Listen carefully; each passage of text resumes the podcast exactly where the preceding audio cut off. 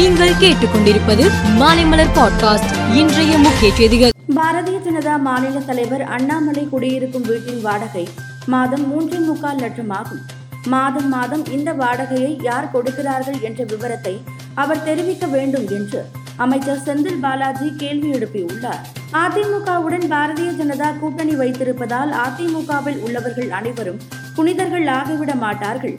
அதிமுகவினரின் ஊழல் பட்டியலையும் அண்ணாமலை வெளியிட வேண்டும் என்று நாம் தமிழர் கட்சியின் தலைமை ஒருங்கிணைப்பாளர் சீமான் கூறியுள்ளார். கேரளாவில் மது விற்பனை மூலம் அரசுக்கு கிடைக்கும் வருவாய் குறித்து வருவாய்த்துறை தகவல் வெளியிட்டு உள்ளது.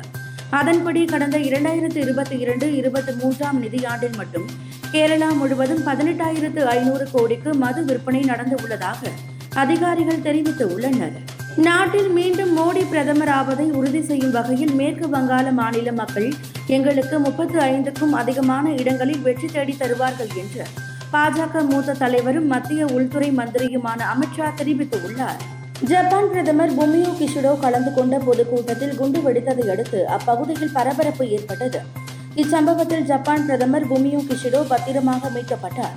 பிரதமரை நோக்கி குண்டு வீசியதாக ஒருவரை கைது செய்த போலீசார் அவரிடம் விசாரணை நடத்தி வருகின்றனர். வட அமெரிக்காவின் எல்லை பகுதியில் உள்ள அலாஸ்கா மாகாணத்தில் இன்று அதிகாலை நான்கு பத்து மணியளவில் திடீரென நில அதிர்வு உணரப்பட்டுள்ளது.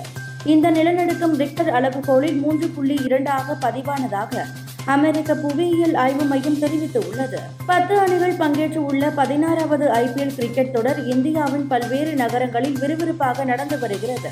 ஐபிஎல் கிரிக்கெட்டில் இன்றைய ஆட்டங்களில் பெங்களூரு டெல்லி அணிகள் மாலை மூன்று முப்பது மணிக்கும் லக்னோ பஞ்சாப் அணிகள் இரவு ஏழு முப்பது மணிக்கும் பலப்பரட்சை நடத்துகின்றன. சென்னையில் இருபத்தி இரண்டு கேரட் ஆபரண தங்கத்தின் விலை சவரனுக்கு ஐநூற்று அறுபது ரூபாய் குறைந்து நாற்பத்து ஐந்தாயிரத்து இருநூறு ரூபாய்க்கு விற்பனை செய்யப்படுகிறது.